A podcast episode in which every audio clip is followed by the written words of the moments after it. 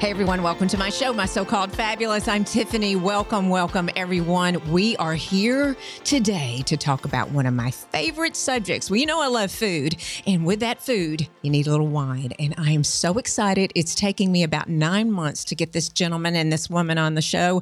And we are here with Stressed Vines with Rob Barney and Heather Cole. Welcome to the show. Thank you. Hi there. So good to see you. Oh my gosh, finally. I have been working with Allison Volk for for almost a year, seriously, talking about getting you guys over here. And of course, you know, COVID happens and it doesn't happen and it happens again. so anyway, it's great to see you here in the studio today. And I am thrilled. You have, if you can't see us here, everyone, I know you can't, but we have stressed vines. We have five wines in front of us, and we are going to do a tasting. I'm going to talk you through this. Rob and Heather are as well. We're going to do a tasting in the studio today and talk about all these fabulous wines. But, Rob, tell us how you got started in the wine industry. And I hear through the grapevine. Hello, there it is. There it is. I hear through the grapevine, this is not your only industry. Uh, no, I got into wine accidentally. I was uh, sitting actually in, at Heather's bar that she was pouring wine at uh, in a, a, a, place called Veritas in uh, in Dallas, and I had an obviously unhappy look on my face because until 2014 I didn't like wine, and yeah. you drank enough of it, but you didn't you didn't know what you liked, and it was because of that experience and, and Heather deciding that uh, she needed to help find what I would like that over a course of several months, we finally found that I liked um, vines that had been stressed. And um, from that point on, it became um, an obsession. And yeah, that's how it started. As I was out in California in 2016, met the uh, person that is now my uh, my winemaker, and had a chance to work harvest with her for about three weeks. And at the end of that period of time, I was making wine with her. Is that amazing? I mean, you honestly, I hear this from so many people. I don't know what I like. I just get the prettiest label on the shelf or the one that says, hey, this is Bill's pick. And maybe we don't care for that, right? Exactly. I, I actually got into the wine industry kind of by default. Um, I left another industry and ended up stalking Veritas until they gave me a job. Um, really? Um, I they offered me Sunday nights. I was going to stay with it. Didn't matter. I got a discount in wine education and ended up moving into management and moving into working for a distributor and lived in France for a while and had a chance to really get a lot of really amazing exposure to different sides of the industry and what I felt was lacking was education. And so when people like Rob would show up at my bar and they clearly weren't enjoying their wines, what I wanted to do was help them figure out what they loved because there's something for everyone. Mm-hmm. And I think that's, I mean, obviously it clicks. And whenever it finally really makes sense what you like, it, it does. It kind of becomes a little bit obsessive. obsessive and a passion. Yeah. I mean, a, a true, true passion. I mean, a passion project because you were saying earlier, both of you were saying, that wine is that is a it's a tough industry financially, right? It's a commitment. It's not something. The easiest thing to do is to um, make the wine. The hardest thing to do is to create a, a product that is compelling for people to um, want to buy and is of a quality enough that people will continue to buy it. And that's been the fun part of this journey, and it's been one of the blessings with um, having a, an amazing winemaker that's made a lot of that easy. I, I, always joke that the hardest thing for me to do is to get the wine into somebody's glass. Once it's in the glass, it's it's a lot easier because the wine is it's gorgeous. Very, yeah, it's very good. It is. We have a really incredible winemaker. Um, we've been incredibly fortunate. Erica Stancliffe is brilliantly talented. Um, and she and Rob have sat down every vintage and talked about stylistically what they want things to look like and how they want things to turn out. And because of her knowledge of how wine works, she's able to kind of reverse engineer where we should be looking. So we've we've managed to get access to incredible vineyards that have given us this end product that doesn't need manipulation, that right. doesn't need a lot of tweaking. And as a result, we've got these beautiful wines that are representative of the places that they come from. One of the things that, that Erica and I agreed on very early, which is one of the things that was very compelling about working with her, is her whole goal is to give voice to the vines and let the vineyards speak. And what is so cool about that is we don't have a set outcome other than to make a really good quality wine. But when you have uh, the saying that we, she and I have had um, multiple times is when you start with good grapes, you can't help but make good wine. If you start with great grapes, you make very great wine. Mm. So, and that's one of the things that we've been very blessed is to be able to source and have access to some amazing vineyards so that that we can make really great wine. I have so many questions. I mean, this can go forever for sure because this, This is, is such part a. one. I mean, it's absolutely okay. There's y'all. so much I- wine to drink. There's so much wine to drink. There's so much to talk about. So let me set the stage. You are the vintner. Yes. Um, uh, Rob is the vintner, and Heather, you are the brand manager, right? I mean, you've you've done a lot, and so you guys met in 2014. Is that when it was? We've actually known each other a lot longer than that. We've been friends for years. Um, and that's how I happened to, to, to find myself in, in the wine bar that day. Um, but it's been a, from a collaboration point, when I decided I wanted to do this full time, at least full time as a, as a project, not just necessarily, hey, let's make some wine and see if my friends will drink it. When I decided to make a business out of it, They do. um, Yeah. It was one of those things where I turned to her. She had worked in distribution. She knew wine. She had helped me on this journey. And it's basically her fault that I started doing this. You're welcome. and so she was a natural, right. It, it was just a natural fit to have her uh, come on board because it, it, she knew the story because she was very much a part of the story. a part of the story. And so, those of you listening, it's interesting because you were saying, I don't know what I like. I, I mean, I might like this. I mean, Heather knew what you liked before you knew what you liked, right? I mean, I could tell what he didn't like. And I think that's sometimes the best place to start.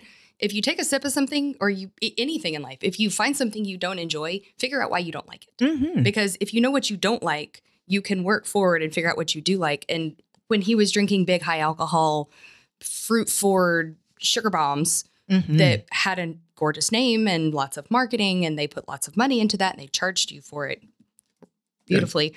It it wasn't it wasn't something he enjoyed. And as we found, you know, scaling back the alcohol, scaling back the the fruit forwardness, finding balance, having acid run through the wine, having something that gives it a life and a a different I guess I guess a, just a whole different flavor profile and it it works. Well, the commonality that we found was that typically the vineyards that produced the wines and the winemakers that produced the wines that I fell in love with were typically either elevated fruit, so they came on the side of mountains where they had a higher, uh, a more difficult um, growing process. Um, so you've got a, a smaller quantity of higher quality fruit, um, or they were dry farmed um, valley fruit. So again, where they're not just sitting in a valley, being able to just be so lush and, and plump and happy, but rather they the vines had to work a little bit harder to produce the the, the fruit. And there's a saying that that that had had sort of become our our you know central piece of our our wine label, which is stress vines make better wine. And that's why I came up with the name of stress vines because those were the type of wines that I originally fell in love with. And so when we decided to do this, I sat down with Erica and I literally handed her some bottles of some of the wines that I wanted to do almost an homage to. Mhm. And I said, "This is oh, this is the Pinot that I fell in love with. Can you do something? I don't want it replicated. I want it honored. I want something that's stylistically um, our own and unique and and unique to the vineyard that we're sourcing it from. But I want it to do honor to this because this is what I love in a Pinot Noir, and this is what I want to to make." And so she was so incredibly talented that she was able to, as Heather said, kind of reverse engineer that and just say, "Okay, this is going to be." This type of growing region, we're going to need to get this type of clone on, on the grapes. We're going to need to do this type of production style. And at the end, we came out with a product that was uniquely ours, but still Mm. um, honored those those wines that I originally fell in love with. How fabulous is that? Now, Erica Stancliffe is your winemaker Yes, in California. yes, If I'm not mistaken, and my memory d- holds, beware, um, Santa Clara? no, Santa Rosa. Santa Rosa is where your the winery is, Yes. right? So we, we we started out um, in a in a couple different what they're called custom crushes, which is a, for lack of a better word, a co-op winemaking facility where a lot of small uh, wine labels will will use the same equipment. Um, obviously, not at the same time, but it's it's so that they can not have to worry about the huge production costs that come with owning your own tanks, your own presses, your own sorting tables, your own um, what have you. It's really the only way for a small winery to make any possible money. And Really? suc- I mean, if you think about it, the cost of all of the production materials you use once a year, hmm and then you have to put them somewhere. Real estate in California is Mm. astronomical. And so you've got all of this major overhead. And because we're able to work with these custom crush facilities, they're, I mean, they're so well run, and they've got these great staff that are already there and know what they're doing. You basically write them a recipe. Our Mm. winemaker goes and makes sure everything's going consistently. He goes through. I mean, Rob's there for every major step of the process. Right. He's there for every pick. He's there for you know anytime anything's being bottled or um, you know anything any major steps in his wine children's lives. He's he's there for, and it's kind of amazing to get to see Those us us be able to make something that we wouldn't have had the opportunity to make because we wouldn't have been able to afford the facility. Yeah, because we couldn't afford the facility, the equipment, the staff, and so in this case, these staffs are, are working for a bunch of other labels as well, but they're they're following our instructions. They're doing the punch downs, they're doing the pump overs, they're doing the things that that I just couldn't do at the volume we're we're making, let alone without the, the type of staff. So uh, we've got two great facilities that we're uh, uh, we're working. One which is we're going to have a tasting room this fall out in uh, out in Sonoma County, which we're really excited about. Oh, wow. That's And right. Because you have one in Richardson, correct? Correct, Okay. correct. Yes. And you do wine tastings there, Yes, just like we're doing today. Yes. We do wine tastings there. We do private events. We do wine tastings in homes. We do dinners. How great. It's so much fun. Oh, I'm sure. I'm sure. And you have fabulous wine. Let's taste one. Let's what do are we it. doing? Let's do it here. So- we have all these in front of us. We'll start with the Chardonnay, and this is something that uh, stylistically, from a from a and, and this is a horrible phrase, and and um, the guy that we just hired, David, will probably um, roll over in his grave when he hears this, um, or roll over in his car. But uh, either one, hopefully he does. But, uh, um, but it's it's a very um, Burgundian style. So one of the things that that Erica and I collaborated on was we wanted to have old world style with new world grapes. So everything is is sort of made in a very traditional manner. Um, French barrels, um, you know, everything is is done very traditionally. So this is a Chardonnay that comes from this amazingly special area out in the um, West Sonoma Coast area, um, farther on the north northern edge, kind of um, north and in a little bit from this area called Fort Ross Seaview. If you'll flip your top page over there, there's a map. Oh, Um, fabulous. Oh, right there y'all. where it says Annapolis. I'm going to put Um, this on my stories. We're so prepared. you are prepared. wow. And again, this is something that's it's elevated. It's about uh, uh, 500 uh, feet above sea level, but it's about five miles inland, so it gets this great maritime influence. It gets this um, cooling during the mornings from the fog, and then during the day it gets this great sun, and then again in the evening it cools off, so you get this um, what's called a diurnal shift, which is what builds up the acid and also build, allows the sugars to, to become more prevalent, and it just is what makes great grapes. And if you have great grapes, that's the foundation for great wine. Isn't that amazing? Okay, so the Chardonnay Yep. that we're tasting now, smell, the aroma is fabulous. I'm going to let you sort of share with what you get off this uh, this wine. I mean, she's holding the tasting card. Oh. no, but my favorite thing about this is you get a lot of the the beautiful aromas that you typically get out of a Chardonnay. You get a lot of the you know stone fruits and orchard fruits. You get a little bit of like the, the kind of baked crust breadiness, but it's not overwhelming. It's, it does see barrel time. I mean, it's 10 months in barrel, 25, 25, 35% new French, um, which could be overwhelming. And it goes through a, what they call a malolactic uh, fermentation or malolactic Mhm. conversion, which typically can create really buttery flavor profiles. But the way that we approach it is to try to give it a, a creamier mouthfeel Mhm. and to avoid the the kind of um, yeah that that face the Yeah. the Mhm. buttered popcorn. I mean, it's It's a if very you have bright. too much oak and too much butter, you're you're covering up the grapes. we, we stir the, the the lees, which is which is essentially just some some dead yeast from the um, fermentation process, um, every couple of weeks till it doesn't need to be stirred anymore, and you're getting this really bright, crisp, um, acid-driven wine that also has the the butter sort of hint, if you will. There's so there's a nice It's more soft. of a yogurtiness. Yes. I see the creme brulee on here. Yes, that's exactly, and and and that's the whole idea was to make something that was extremely um, uh, food friendly, something that was extremely enjoyable to drink, that wasn't leaving you wanting to, you know, grab a grab a bottle of water afterwards, but something that is just enjoyable and and, and light and, and and and you know great to drink. Tell me what we would uh, what we would serve with this. What what what food would we plate? What would we put with this fabulousness? I'd be good with just a glass. but- Right, exactly. yes.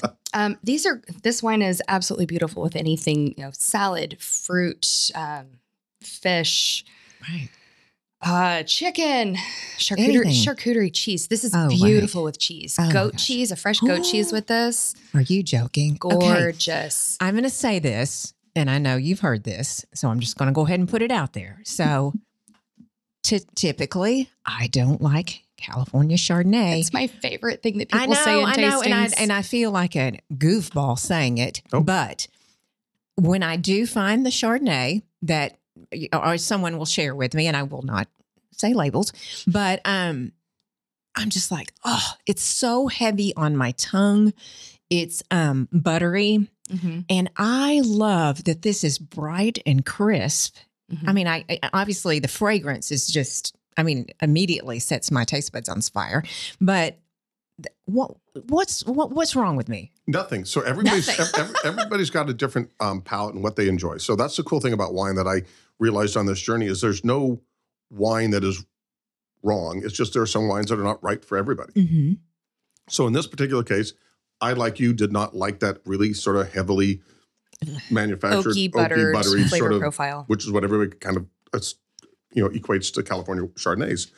So when I handed Erica the bottle that uh, that I had fallen in love with, which was a, a Rutherford uh, Chardonnay from a producer called Sullivan, it didn't have those um, characteristics. It was bright, it was crisp, and I told Erica, I said, "This is the type of Chardonnay." And she goes, "Good, because this is the type of Chardonnay I like to make." Oh. And she's incredibly talented. And as Eric, as, as Heather was saying, one of the coolest things that we like to do at tastings is we normally will get people to say, "You know what? Just I, you don't need to pour me a Chardonnay. I, I don't like Chardonnays." And Yeah. Her answer has always been just amazing, which is, "There's a dump bucket right there. Try it. If you don't like it, Dump pour it. it out." Dump it. And most people inevitably will go, "Okay, I guess I do like Chardonnays." I and guess they'll I need a couple case. bottles of Yeah. this. I guess. I mean, this is delicious. Thank I you. mean, it really, y'all. I, I really, I, I explain myself in a nutshell because it's just too heavy and it gives me a headache. Is that Chardonnay we're talking about high alcohol? It can be. It Uh, can be. So a lot of times what you're looking at is things that are high alcohol, things that have additives. I mean, there's there's sugar added to it. There's sugar added to everything in this country. Ugh. There's sugar added to a lot of wines. Um, just Except ours. knowing, except, ours. Jo- is that it? Really? It's Well, I mean, it's not across the board. You're there's a you're- lot of factors. It's really a lot of it. If it's if it's a large mass-produced wine, typically you are not you are going to see less authenticity in the wine, I think, than you do in small production wines. People like me, uh, people like Erica, small production wineries, and e- even some that are larger but are still very, very focused on creating the best wine they possibly can, don't have a recipe to have the wine taste the same vintage after vintage after vintage because we want to highlight the unique nature of each particular vintage. well, it's agriculture. It can't taste the same every year because the sun was different, the rain Mhm. was the different. fog. Everything comes in differently But every single produ- day. But a large, huge, mass-produced winery will they have a house Try- style. they, exactly a house style. And they want it's like people know that they want to taste a certain taste every time they have that glass of wine, and so they'll build the wines accordingly. We don't have that necessary uh, goal in mind. We just want to produce the best wine we can from that particular vintage. Wow. It feels like our approach is more like a it, it's a time capsule. We take a very specific location in a very specific time and we bottle it. And at the end of the day, that bottle is never going to taste the same as the next year's bottle because it's a different location time Wow. and it just can't be replicated. And if you are making them taste the same, there is some manipulation happening. There has to be. hmm How many bottles do you produce or cases? Um, we uh, will produce just um, over 1,200 cases this year. So from a uh, production standpoint, we are really, really, really tiny. Um, We started even smaller yeah, our, my first vintage in 17 was 135 cases. Wow. Um, with and- four Small. varietals. And I- really? and I was absolutely overwhelmed about how that was going to end up. Rob happening. expected to drink 134 cases of that. Exactly, exactly. Like no one. If you're going to make T-shirts, I'm going to I'm gonna give them for Christmas for everybody, all my Yep. family and everything. But you sold it. You've sold it. The the, the uh, unbelievably cool blessing that is that has happened with this project. I, I've used the word frictionless a lot. Is so many things have been frictionless about how things have happened. Uh, some friends of mine organized a tasting event at a house in um, in the Park Cities, and we sold a bunch of wine. And it was such that I said, okay, I guess I'm going to be able to move this wine because people bought a bunch, they they liked it, and I'm pretty sure I can continue to move this. And so we sell out. All of our vintages sell out. We don't have a problem. Our bigger problem is making enough wine to satisfy the demands we have. So Wow. It's that's a- turned into a chess game lately. or Has it? Tetris or Yeah. Tetris chess. It's it's insane. It's like okay, we've got this much wine and we have this much demand and where do we place it and how do we get it and when do we get it shipped so that it's here before this runs out because it, it, I mean, it's it's it's really cool. It's cool, It's though, right? insane. Yeah. It's insane, but it's so cool. How fun! I wish you could see their faces. They're just they just brighten and lighten when they're when they're when we're talking this wine. I mean, we are drinking a little. Yeah, we are drinking a little bit of wine, everybody. Okay, so what else do you have for us, Rob? Okay, so the next one is a Pinot Noir, and this is kind of where it all started for me. I had um, fallen in love with a, a Pinot Noir from a producer by the name of um, Failla. The winemaker is this incredibly uh, talented guy by the name of Ehren Jordan. Um, and I, when I was working with Erica, and I saw these different uh, vineyards come in, I asked Erica, I said, "Do you guys own all these vineyards?" And she patiently looked at me like I was a bit of a noob, and she said, "No, we buy fruit." And I'm like, "You can buy fruit?" And she's like, "Yes." And I said, "Well, typically, what's the smallest quantity?" She goes, "Well, it typically comes in a ton." I'm like, "Well, how many? How much is that? What does that look Yeah, like? how many? How many? You know, Sounds like a lot. bottles does that produce? And so we go through this this exercise, and I said, "Look, I want to make some Pinot Noir because we were we were working in a, in a winery that she was the winemaker for that was a um uh, a prim- predominantly Pinot and Chardonnay." And I said, "I want to make a Pinot from this particular area," and she goes, "Well, I I can get you some fruit there." So she was able to connect with with um, some people and get this fruit from this this particular vineyard, which is in the same area that um, Ehren Jordan made his Failla Whistler Vineyard Pinot from. And so stylistically, it's uniquely ours, but from a uh, terroir standpoint, or or you know the environment, the the the neighborhood, the the elevation, the soil content, all those is very similar.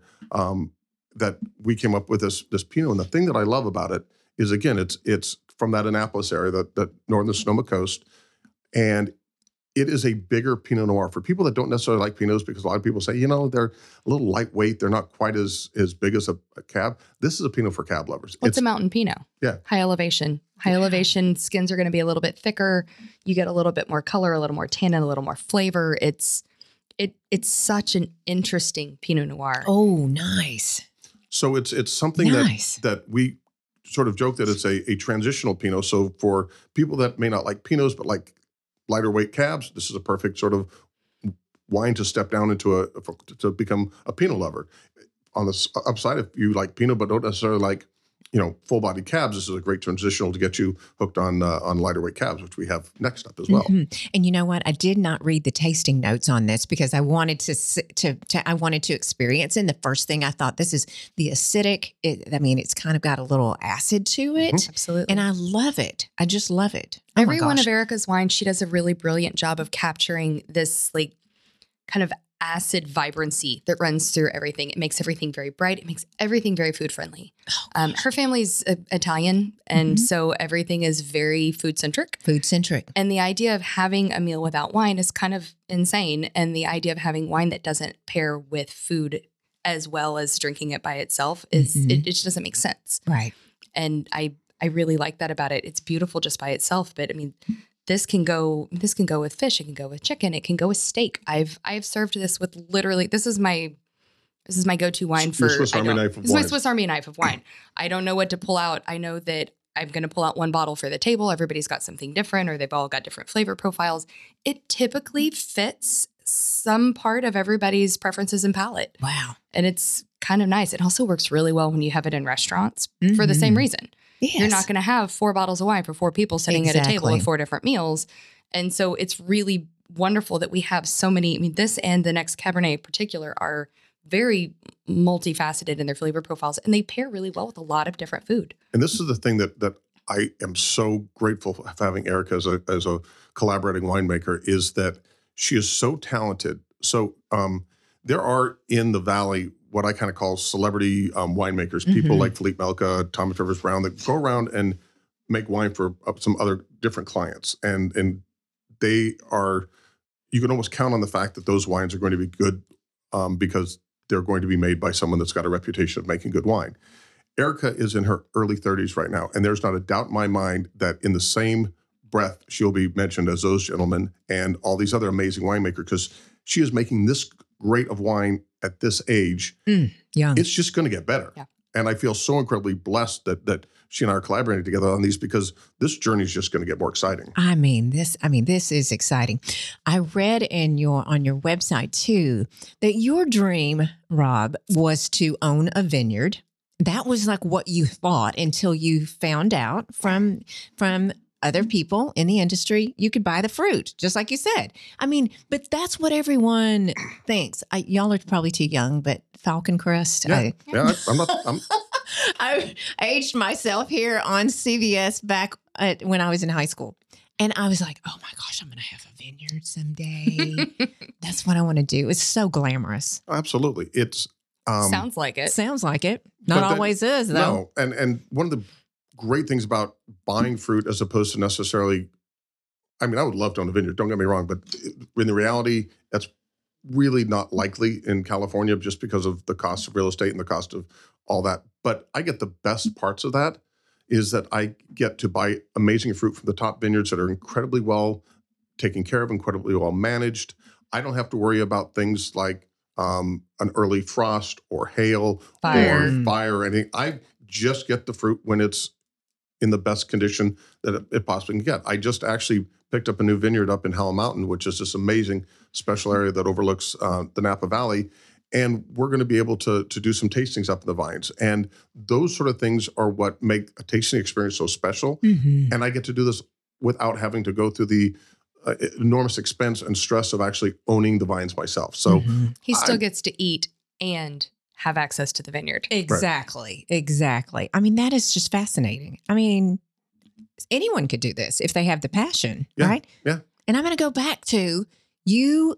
You, I think it's you. You really weren't sure about what you liked. Maybe. No. I mean, it was just like you. You were wandering aimlessly, and I know that because I hear it from people. I did not like wine. I mean, literally did not enjoy wine. I mean, I wouldn't have really known the difference of whether it was a Bartles and James wine cooler or or you know something else because I Wow. did I Yeah, didn't know went and, there and more importantly I didn't care because I just didn't like wine. would when we go out to a nice dinner, you know, I'm like, okay, well they're drinking this, so I might as well drink this as well because I didn't have an idea. Mhm. Once this this slippery slope happened, on and and Heather helped me find my palate. I had 13 different wine clubs. I 13. He had 13, thirteen wine wine clubs. And it was not all the wines I liked in retrospect, but I had a great experience. I liked the wines. It was Sure. just I wanted to memorialize that that slice in time, and so I joined the wine club. But I had all this great wine. I've I've narrowed it down to to three solid wines that I will continue to always buy because I not only love the wines, but I love the people that that are involved with them. But yeah, it, I went crazy, and then said, oh, "I'll do this when I retire." And then, sure enough, sixteen. Now you'll never retire. and now I'll never retire because I'm making wine. You're not retiring. You're not going anywhere. You're not going anywhere. Well, this is Job delicious. security. I know. The Pinot Noir. Okay. What do we have next? Well, the next is the um, Alexander Valley Cab, and this was a, the best accident I think that could have happened for me. Ah, I love accidents. So in 16, or, and and when at the end of harvest, when Erica and I were trying to collaborate on what we wanted to do in, in 17, um, I wanted to do a Howell Mountain Cab. Well, I couldn't find the fruit because it's very hard to find. Um, it's very sought after. Um, but a good friend of mine, um, who's become even a better friend of mine over the years, um, owns a vineyard in Alexander Valley. A guy by the name of Joe Reynoso, and he at the time was selling a lot of his uh, his grapes to Silver Oak, and he's got his own wine label.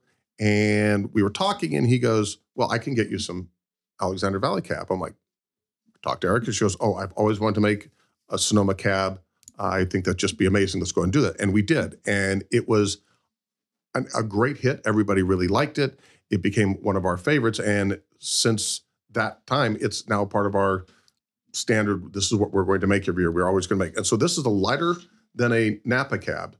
Um, one of the, it's a little more elegant, and I think one of the blessings I have is of, of having Erica as a winemaker is as a incredibly talented female winemaker. She doesn't need to feel the need to punch you through the uh, teeth with fruit Mhm. what she does is is just very elegant. It's very nuanced. It's very integrated, and it's just I think amazing um, how this this uh, cab came out. Well, it is, I mean, lovely. I mean, so we going when, when people that cannot see this, but we they're listening to us. We started out Chardonnay, went Pinot Noir, so we're going lighter. Lighter to heavier. yes. You, it's it's easier because your palate gets a little. Um, Fatigued. thank you, good word for it. And by the end, if if you're trying to go backwards, um, you won't enjoy the lighter style wines or the chard the whites as much because you've already been The nuance is lost a little Yeah. bit between the palate being, I mean, you've got heavier wines and tannins, but it's also, I mean, alcohol deadens your palate. So you kind of want to move through wines into a, sli- I liked that face. Ah, this is so good. it's so good. So we always talk about how the Pinot is our Pinot for cab drinkers. This is our cab for Pinot drinkers. Oh. It's, it's got a lot of the really beautiful red fruit flavor that you get out of a lot of Cabernet, but it doesn't have the super heavy tannin. And it's it's I mean, it, it's the only thing that really makes sense in Texas to sit on the patio in August in 145 degree Mhm. weather and drink red wine is to have something that's a little bit lighter bodied. Oh my gosh. I love your description. The wine is inky in color. And I was looking at it. I picked it up and looked at this. It's a beautiful color. Black currants, orange rind, warm pie crust, people. There it is. Not cold pie crust. No, It's gotta be warm. Heavens, no. Uh uh This isn't Mrs. Baird's. no, remember? You remember? Oh, yeah, yeah. yeah, yeah, yeah, yeah, Absolutely. yeah, yeah, yeah. Golly, I'm aging myself a lot here. Yeah, this is delicious. I Thank you. mean, so you have wines from Sonoma Mhm. and we have wines from Alexander Valley. So you select those because the, the fruit is from that area. Yeah. So we Help we, us out here. so the Alexander Valley, as I said, was kind of an accident until I realized how great this area was. Um, but we stylistically are looking for um, vineyards that are the best representation of their specific areas or specific Yes. regions. And we have a bunch from Sonoma because that's originally where we got our start. Uh, but the next two wines are um, Mountain cabs. So this is this area that's defined by being um, uh, elevated in uh, in this on this mountain overlooking um, Napa Valley, and they are, I think, probably some of the most sought after wines, not only in our portfolio but also in general. People, when they hear Howell Mountain wines, they're pretty much sure that they're going to have a really great um, tasting experience because the wines up there are, and the grapes that are, are, are used to make the wines are just spectacular. There's something about mountain fruit that's just it's very it, it's mountain fruit. Yeah. It you can typically tell the characteristics of mountain fruit are always going to be kind of the same and if you like mountain fruit, you typically like most mountain fruit. The three And- different wine clubs I have are all Yeah. mountain fruit driven um, wineries. It's Failla, which is Mm-hmm. where I got the inspiration for the Pinot Noir. It's um, O'Shaughnessy, which is up on Howell Mountain, which was the first Howell Mountain I ever fell in love with. And then uh, Kamen, which is on Moon Mountain, which, which we made our first Moon Mountain cab um, in uh, uh, uh, previous vintages. And those have such a special um, place in my heart that I wanted to share those with people as well, saying, "Hey, this is what is so cool about mountain fruit," and having that that ability to do that has just been amazing. Can you believe where you are right now? No, I mean, seriously, I see it in your face. no, it, there- it it's it's an amazing blessing, and again, the ability that has been very frictionless to get here. It hasn't been without trials or tribulations or stress or any of that, but it's been extremely frictionless. How the support I've had from friends, the support I've had from um, industry, the support I've had from family, restaurants, all these things. It's just it's almost like everything sort of conspired to make this happen, and I'm trying to to not ever lose sight of that Mhm. and at the same time continue to to take the blessings that are given to me and and try to run with them and, and grow the business. Gratitude. Oh my gosh. And Heather, can you believe where you are? I mean, because you got this guy, I mean, hooked on. It it it is I mean, seriously. it's we literally we have a weekly meeting and it is at least one time during the meeting there's a moment where everybody just kind of looks around and it's like how how did we go from 135 hmm. cases with me doing some random part-time helping out in the field because he did not need a full-time employee No. and now for the last 6 months I'm like please please hire someone else please Isn't please fabulous? I need a friend.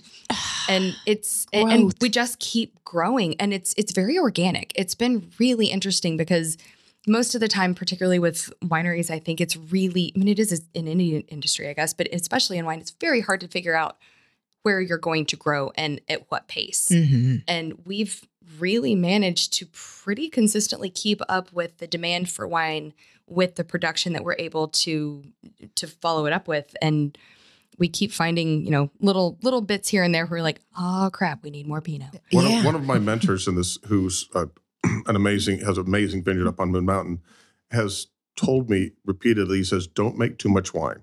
let the demand drive your production Mm-hmm. because the worst problem is to make too much wine and figure out then having to worry about how you're going to sell it. And and I've tried to do that, and, and Heather and the rest of the team have been very good about reining me in when I'm like, hey, I can go make oh some my more. god. And He's they're like, I've got access to him. Like, stop Yeah. talking. Yeah. Yeah. but but, no. but then at the same time, we have found that we're just right on the edge of having enough, and it's it's been it's been great. Mhm.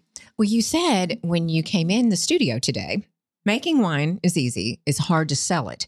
Is that still true? Absolutely. I mean, we're blessed that we make incredibly good wine and that that our winemaker is so talented that literally the hardest part for us is to get it into the glass. Once it's in the glass, all the heavy lifting is done because typically people will say, "Yeah, I want some of this." Um, but it it easy is it is very easy to make wine. I mean, from the standpoint of there's not a lot of obstacles that can't be overcome with with enough capital and with enough effort. Selling wine is really a subjective thing. You've got to find people that want to buy the wine you've Mhm. made. We And didn't put the the cute sell. frog on the bottle. So it's, you know, Yeah. You sell it, man. I tell you, in Fort Worth, that is, that's all you need. How did you choose your labels? Um, I was just about to show you and I'm that. gonna, I know we're gonna pour the next one, but I've I'm dying to know about labels because I'm a sucker for labels. Good grief, and it's So sucky folks- ass wine. So you know, I we mean, can be a sucker for this label and it's great wine. it is. so folks can't see this, but from a from a label standpoint, I wanted to sort of incorporate a few elements on labels that I liked. One, we're very small production, so we wanted to have every bottle numbered. Um, I Mm. like the fact that um, this is almost a work of art, so every label is signed. I, if you look at the top, it kind of looks like a torn piece of paper. Mhm. It is actually representative of this photograph, which unfortunately people can't see. But when I was driving down the East Side Road when I was working um, my first harvest with my own label, um, I'd come down from Healdsburg, drive along the East Side Road, headed to um, Sebastopol, and I would see these these hills that were unusually different shades of gray as they left it. Uh, they, they were further away from in the distance, and I'm like, "There's no way people will actually believe this exists." But it always felt like wine country to me. Mhm. So I wanted that incorporated into the label. Um, the logo we developed.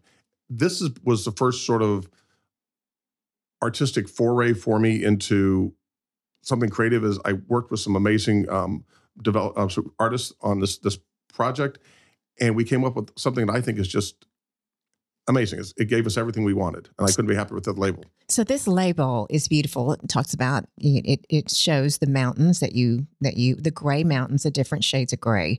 Um, your stressed vines. I just was looking at the graphic on this, and you all we're going to show this on on our feed. But um, it has the location, and this one is the Howell Mountain, Napa Valley, and then bottled on the day it was born or the Mhm. day it was bottled.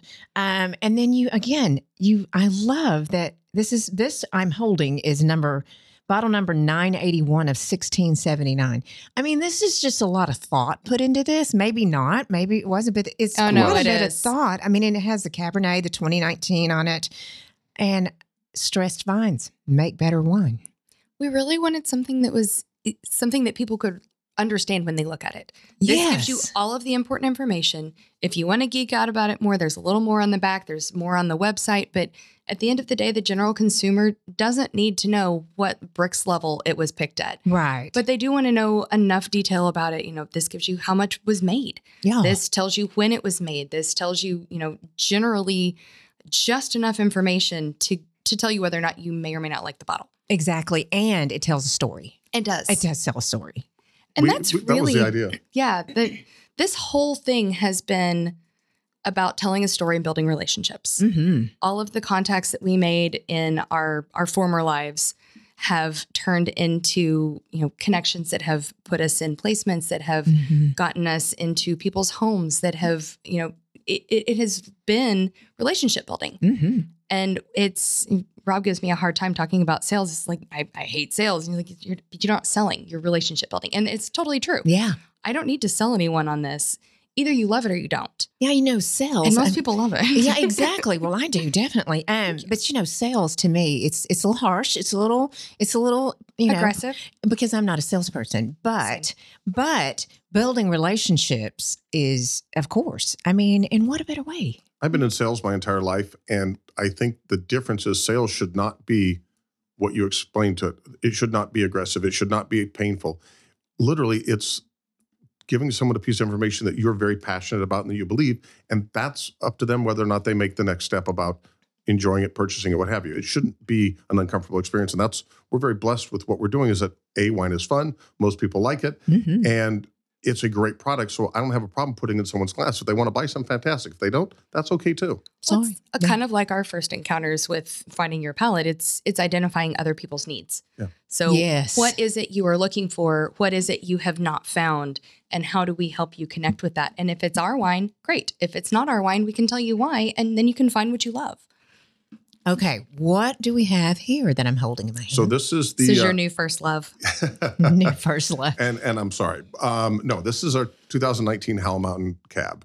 This is um, the second uh, vintage of the wine I always wanted to make, which was a Howell Mountain Cab, and this was done again as an homage to um, what uh, uh, Sean Capiaux of O- O'Shaughnessy was building. Um, that was the first cab that I ever fell in love with, and it's interesting because it's a Napa cab, but because it's from Howell Mountain, you're getting a smaller quantity of higher quality grapes. Again, that's stressed vines, and those um, are making you know better grapes and better wines. And what we're finding as well is it's a lot more integrated. It's a lot more subtle. The, the acids are not as in your face. The fruit is not as in your face. The tannins It's are not. balanced. It, everything is great word balanced. It's integrated.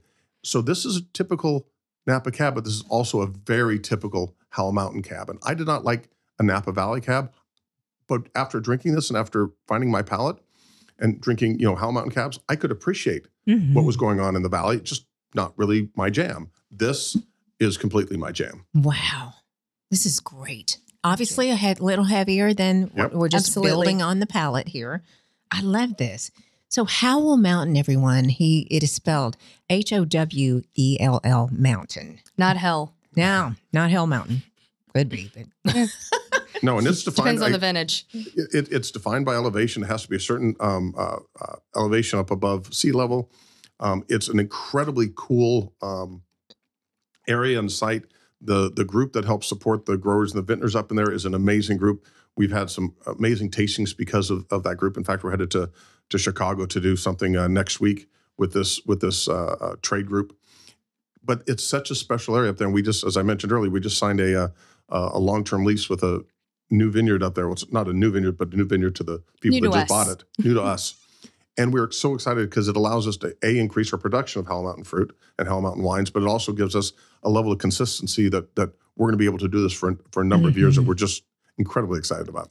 so Well, can I? Oh, go ahead, Heather. I was just saying everything we make is single vineyard and single varietal. And so the fact that we now have a larger vineyard that we can pull from that's 100% Cabernet coming from 100% of this whole vineyard, it it really does give us an opportunity to create particularly year after year uh, these time capsules. So you get to see Mm. what one vintage to the next vintage to the next vintage and really kind of start understanding what that property is going to do year after year after year hmm Fabulous. which fabulous.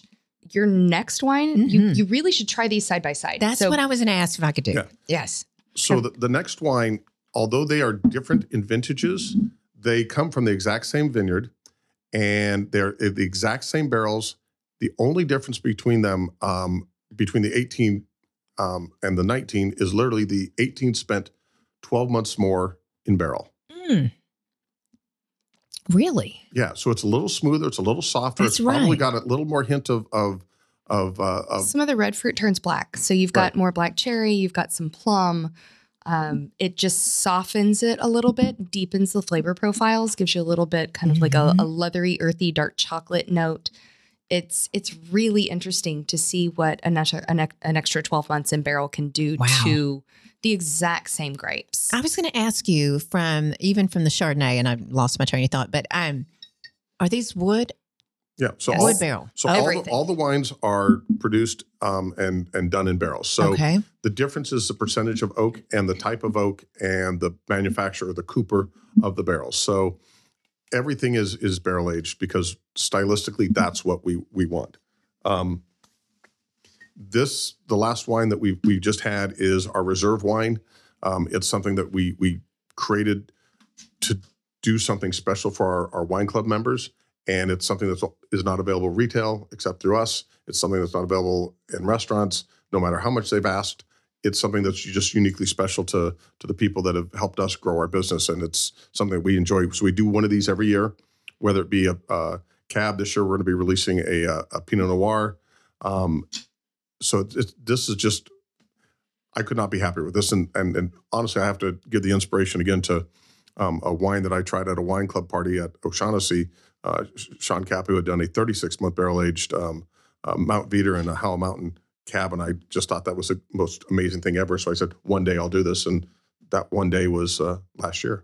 Well, you know what? Um, what I love hearing, and I have been uh, uh several of my friends are winemakers and and own vineyards, and but it didn't hit me until I'm sitting here watching your face, both of you, that how incredibly special this is, but that you have an inspiration. Like you have an inspiration bottle that you Yeah. said, okay, I want to make that. I want to honor that. Was that the word you Yeah, used? do an earlier? I homage, right. love that. Give it. Oh, I love that. And that's. I, I- I'm. I really haven't heard that before. One of the cool things about this experience for me is that literally, especially out in the valleys, they don't look at each other as competitors. It's really rising tides raise all boats, and everybody wants to help anybody else. The first year I was out there, I remember I got a phone call from a friend of mine here in Dallas that said, "Hey, a buddy of mine's at this winery. They're getting rid of a bunch of barrel racks. If you can take your truck over there, you can take all you want." Um, I was able to hook up with a, a, uh the the cellar master of, of where Heather was working that vintage and uh, get a bunch of one shoes barrels that I needed.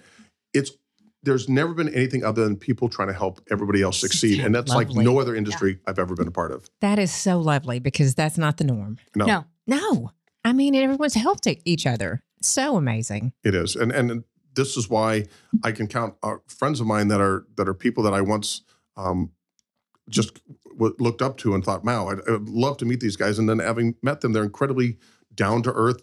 I mean, at the end of the day, as Heather said, this is agriculture, Mm, and people that are involved in agriculture are typically really good, down to the earth people. absolutely, farmers and ranchers, Yep. and Exactly. absolutely, isn't that great? It I is, love it. truly is. Do y'all have a favorite of the of the bottles that you, or can you? That's Well, cheating it's- on it's each like- other. Which it- one's in my glass? It, it's really kind of like which is your favorite child? I, I don't know if I Don't lie. There's always a favorite child.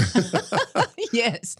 So interesting enough, I, I can only pull a favorite by varietal Mhm. because I like everything uniquely because of what they are. The Chardonnay uh, there was um, is is just incredibly special. Uh, there was one particular vin- vintage we got one year that we're going to get again that would probably have been my favorite just because of how incredible that first year was. Um, I cannot can't pick my favorite Mm-mm. cab because they're both so incredibly different and both absolutely amazing. So no, I don't think I have a favorite other than I think Heather's put whatever's in my glass. Right. Right. I I always think I pour a glass of Chardonnay. I'm like, oh, we try the. uh, We have some library wines that we pull out periodically just to see how they're doing and keep them for you know wine dinners and private events that we can do Mhm. verticals. And we were trying some of the 17 in Dindoli the other day, and it's like, holy shit, that's good. It's good. David, And- the guy that we just hired, had tried one of our other ones, and he was really, really a fan of. it. He goes, "I don't know, you know, this is going to be the biggest thing we've got." And I'm like, "Okay." And then he tried the 17. Guy, Oh, oh, my shit, god, this is amazing. That's better. Oh Uh-huh. no. I mean, it is amazing. And so I here today have a favorite, but I, I have two. okay, Okay, I have two, but I love all y'all. It's all great. But I am shocked at the Chardonnay okay. because of what I told y'all earlier. I divulged. And then the Pinot Noir is lovely. Yeah. I mean, because I like to sit outside on, in August at 115 degrees and would Drink have a wine. glass of wine. Right. And it's We so fault you for that. It's lovely. Texas. We all do it. You know what I mean? It's just so lovely. I mean, it's great. Well, the interesting too about the Chardonnay, I don't know if you realize this, but you were drinking something that was not chilled, Yes. and a lot of people serve their Chardonnays really chilled, and a lot of it you, it hides what the faults, it hides what's wrong with it. We like to serve ours at room temperature or just slightly because It's We cellar think- temperature. Yeah. We pull it out of the the wine our our wine warehouse is cellar temperature and it doesn't need to be cold. Mm-hmm. and Yeah. that's that's the cool thing about all the wines that that Erica has has made is that everything is drinkable out of the bottle, out of the cork. Some of these to will, these things will sit for 10, 15, 20 years, the, the, the cabs, but it doesn't need to to be good. It can it Mm. can literally be opened up and poured into a glass. Mm-mm. I have so much more to ask you guys. I have so much. Will you come back for part two, please? Absolutely. Would love I mean, this is We're bottling some more wine at the end of May. I feel like we we need a release party. I mean, yes, absolutely. I mean, this is so, I mean, it's fascinating for people that don't know. And I mean, y'all, look at Rob. I mean, Heather showed him the way for sure. There are sometimes I thank her and there's sometimes I curse her, but this has Yeah. really been the Well, most yeah. amazing journey. Yeah, what a not- great relationship, right? Absolutely. How can we find you guys? I mean, people are now going to want to know where your wine, where can we find you? There's so many great restaurants. And if you go to your website, um, and we'll share the website, but so many places to get. But where can we get the wine? So, um, obviously, as you said, it's available direct from us at stressedvines.com. Uh, because we're local, we can deliver wine 12 months out of the year, which is kind of cool to be a California winery with with Texas roots and be local that we can deliver 12 months out of the year. And we have it available in our in our taste room in our warehouse. Um, but it's also available at Dallas Fine Wines and Spirits. It's available at Veritas, where we actually are doing an event tonight. Mhm. Um, it's ava- available at uh, Corner Wines up in Plano, which we're doing an event next week, Next Tuesday. next Tuesday. Um, it is Celebrate getting your taxes done. there. Yay. Um, it is going to be available some more places over here in uh, the Fort Worth area because Yes. we've hired a guy that that knows this area. That's going to um, one of his jobs is to give us a better um, footprint over here. It's also available in some great restaurants like Al Biernat's, both uh, north and south.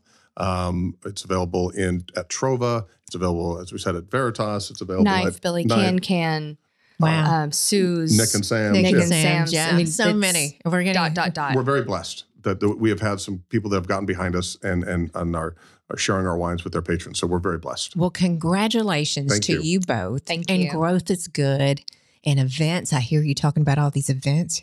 Yes. So we, yeah, we we um, we love doing private events, private tastings in your homes, private dinners. Um, we do wine wine dinners at restaurants. It's it's a really great opportunity. I mean, again, building relationships. I, Absolutely. you- Absolutely. please show up, buy all the wine you want, and just leave. That's cool, I guess. But like, I'd rather know who you are. I want to know what you like. I want to know how you feel about it. Like, try them side by side and tell me your thoughts. Because at the end of the day, what what's the point of it without some kind of connection? Absolutely, absolutely. Well, I can't thank you both Thanks so much for having us on. for being on. I just Thanks learned so us. much and and sharing this with my audience, your audience, and followers, and it's just great to have you here. Well, we very much Thank you. appreciate it. Absolutely. So, everyone, hey, what'd you think about this today? Go over there and rate and review and tell us what you want to hear. We're trying to get up in that Apple, Spotify world. And everyone, drink good wine, eat good food, and keep being fabulous.